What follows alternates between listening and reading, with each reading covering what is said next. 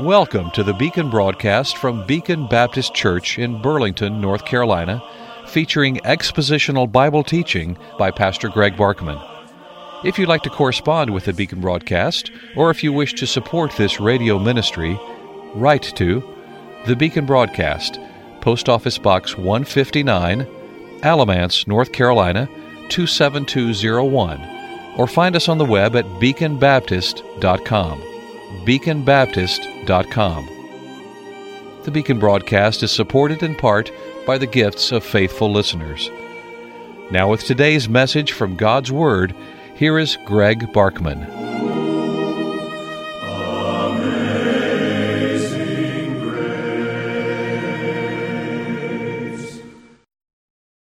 Paul continues in chapter 5 of 2 Corinthians, dealing with various aspects of his ministry and its effects in his life, but also its effects upon the lives of others, and it becomes a model for us to learn how to serve the Lord in a in an effective manner. Who could argue that the apostle Paul's life was anything less than incredibly effective, incredibly fruitful, incredibly blessed of God? And so he continues in this chapter telling us why he does what he does. And it's important for us to know that. That helps us when we understand why Paul did what he did and what motivated him, then we can learn what we should be doing and how it should motivate us. And we begin in verses 9 and 10 with the statement about our accountability to God. Therefore, we read, we make it our aim, whether present or absent, to be well pleasing to Him, for we must all appear before the judgment seat of Christ, that every one may receive the things done in the body according to what he has done, whether good or bad. We make it our aim. This is a statement of purpose. We are ambitious, and he's talking, of course, about being ambitious to be pleasing to God. And he opens that statement by saying whether we are at home with the Lord, in other words, in heaven, or if we are absent from the Lord, that is, continuing our ministry upon the earth, we make it our aim to be pleasing to God because we are destined to be forever with the Lord. That is coming, and we need to be thinking about that, and therefore pleasing to Christ during our earthly sojourn, because that's really all that matters. We are going to be forever with the Lord. Think about that, and think about what your record will be when you meet Him and are going to be forever with Him. I pause at this point to welcome you to this Monday, December 5, 2022. Thanks for joining us, and thanks for remembering that we are supported by radio listeners, at least in a large measure, of the cost of, of being on this station. And we are getting close to the end of the year. We are in December, and this is a good time to think about your giving to the Lord, and perhaps you would consider a special year end gift for the Beacon broadcast. So, Paul's overarching ambition, therefore, we, he's talking about himself and those that labor with him, his missionary team, therefore, we make it our aim, whether present or absent, to be well pleasing to him. It probably doesn't doesn't sound exactly right for us to think about in terms about being well pleasing to Christ when we are present with Him. It certainly makes sense to talk in those terms as we think about our life here upon the earth when we're absent from the Lord. But Paul is thinking about the record that we construct around our lives here upon the earth as it follows us into heaven and into our face to face meeting with the Lord Jesus Christ, and we want to be well pleasing to Him at that time. And of course, in order to do that, we've got to make our lives well pleasing to Him during this time. And if we do that, then we'll have a well pleasing greeting, a well pleasing conversation, a well pleasing result when we are with Him forevermore. Now, that needs to be our ambition. It certainly was Paul's. And the question for all of us is what are you living your life for? Are you living it for Christ or are you living it for self? Will you be pleased when you come into the presence of Christ with what you have done with your life upon the earth, or will you have regrets? Now, I think it would be fair to say that because none of us are fully sanctified yet, we are all going to have some measure of regrets. It's not an all or nothing thing. It's not that we will be 100% pleased with what we have done upon the earth, or that we will be 100% disappointed with everything that we have done upon the earth. There's going to be a mixture, there's no question about that.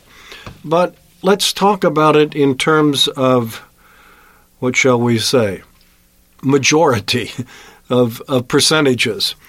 And the question is are you living for Christ or are you living for self? And if you are living for Christ, of course, you will do some things that you will later regret that you didn't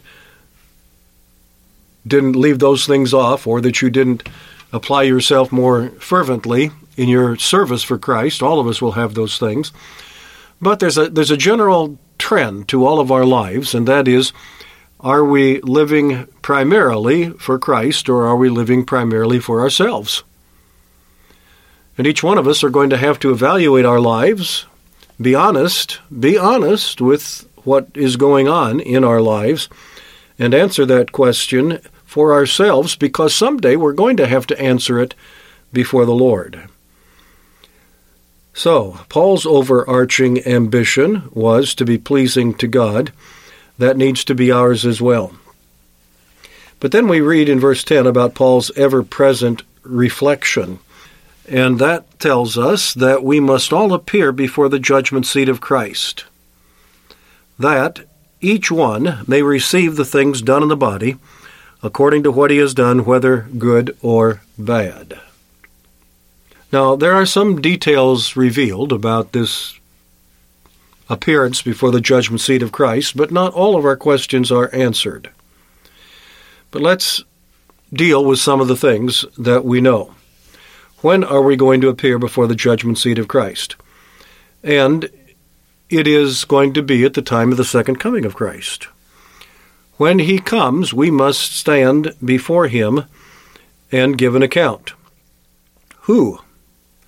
Who is going to stand before him and give an account? Is that going to be all people, or is that going to be just all believers? When he says, For we must all appear before the judgment seat of Christ, that each one may receive the things done in the body according to what he has done, whether good or bad. It seems apparent to me that in this text and in this context, Paul is talking about believers. That does not mean that that rules out the judgment that awaits unbelievers as well. But we can't really talk much in terms of doing good for unbelievers, only bad, because the heart's not right, the motives are not right, so even the good things that are done are not really good as evaluated by God. Now, the question is also what, what judgment we were talking about. There are some viewpoints that put the judgment of believers and unbelievers in two separate categories, even in two different time frames that are separated by uh, a significant period of time. The judgment seat of Christ for believers at one time, the great white throne judgment for unbelievers at another time.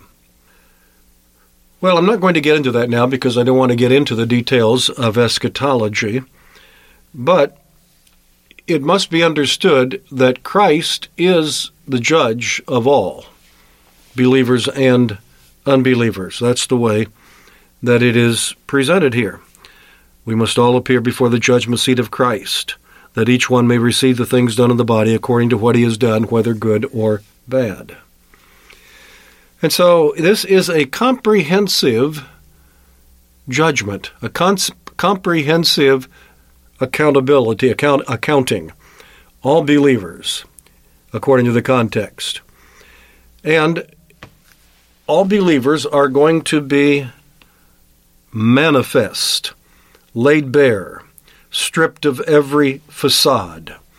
The full reality of each believer's character and conduct, his secret thoughts and deeds, as well as those that are more open. In other words, what we really are, not what we pretend to be, not what we want other people to think we are, but what we really are, is going to be manifested when we appear at this time of judgment before the Lord, the judgment seat of Christ. It's going to be a time of recompense for the deeds of the body. And I use that term recompense because that encompasses both rewards for faithful service as well as loss for unfaithfulness. It involves both. Now, again, the details, what precisely the rewards are, are not spelled out in this passage. What precisely the loss involves is not spelled out in this passage. But Paul is telling us that this day is coming for everyone. He recognizes that it's coming for himself, but he makes it clear this is for everybody. We must all, that is certainly all believers, we must all appear before the judgment seat of Christ. So when he uses that plural we in verse 9, he's only speaking about himself and members of his missionary team. When he says, Therefore, we make it our aim, whether present or absent, to be well pleasing to him, but the implication is we should all do the same. But when he moves to verse 10, he makes it clear that he has broadened that pronoun we to include all believers. For we must all appear before the judgment seat of Christ that each one may receive the things done in the body, that's on the earth, according to what he has done, that's our our labors, our our motives, our faithfulness or lack thereof in serving Christ upon the earth, we're going to going to be evaluated according to what we have done. We're going to receive the things done in the body according to what he has done, whether good or bad. Whether pleasing to Christ or not. Whether obedient to Christ or disobedient. Whether showing a life of, of faith and surrender to the Lord Jesus Christ presenting our bodies a living sacrifice, holy and acceptable unto God, which is our reasonable service, or pulling back from that and giving our devotion to Christ more of a half hearted effort, while our primary concern is to live for ourselves, our pleasures, our possessions, our honor and position upon the earth, that that's really what we're most concerned about, and that's what we spend our greatest efforts toward. And if that's the case, then when we stand before the Lord at, the, at this judgment seat of Christ, we are going to suffer great loss. All of those things that we lived for are going to be put in the category of bad, not good. And we are going to suffer loss accordingly. And that needs to be soberly considered and kept before us at all times. That's what will make our life upon the earth moving in the right direction rather than wandering in a selfish direction. Until tomorrow, Greg Barkman saying good day. May God give you his eternal peace.